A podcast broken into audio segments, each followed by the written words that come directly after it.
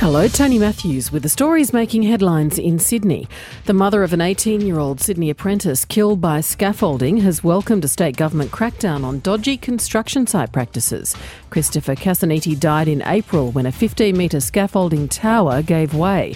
The state government has since conducted an audit of scaffolding on more than 700 building sites across the state, finding nearly half had missing parts. Christopher's mother, Patricia Cassaniti, who's become a workplace safety advocate since her son's death, says the problems are rife in the industry. Something that I've been discussing with the minister since Christopher died. Um, I pretty much the a month after I've been campaigning for, for laws to be changed and also, you know, culture.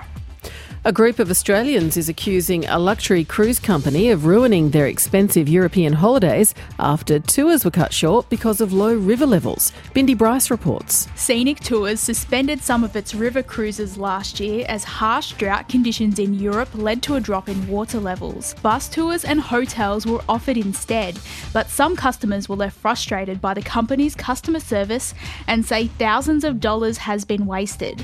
Lawyer Cameron Graham is representing some of the disgruntled tourists who are considering legal action. A certain number of passengers, probably across at least 14 cruises, have good claims. The New South Wales Supreme Court has ordered Scenic Tours to reveal how many Australians were affected. The ABC has contacted Scenic Tours for comment.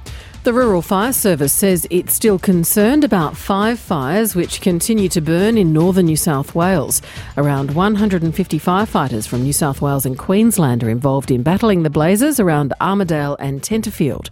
James Morris from the RFS says the fires are so big it might be weeks or potentially months before they're contained. Obviously, we saw a number of fires getting close to containment, but unfortunately, with, with the winds that we've had, uh, that has seen a number of spot fires and embers move outside of our containment lines, and, and that's the hardest part for firefighters at the moment. For more details on those stories, go to ABC News Online.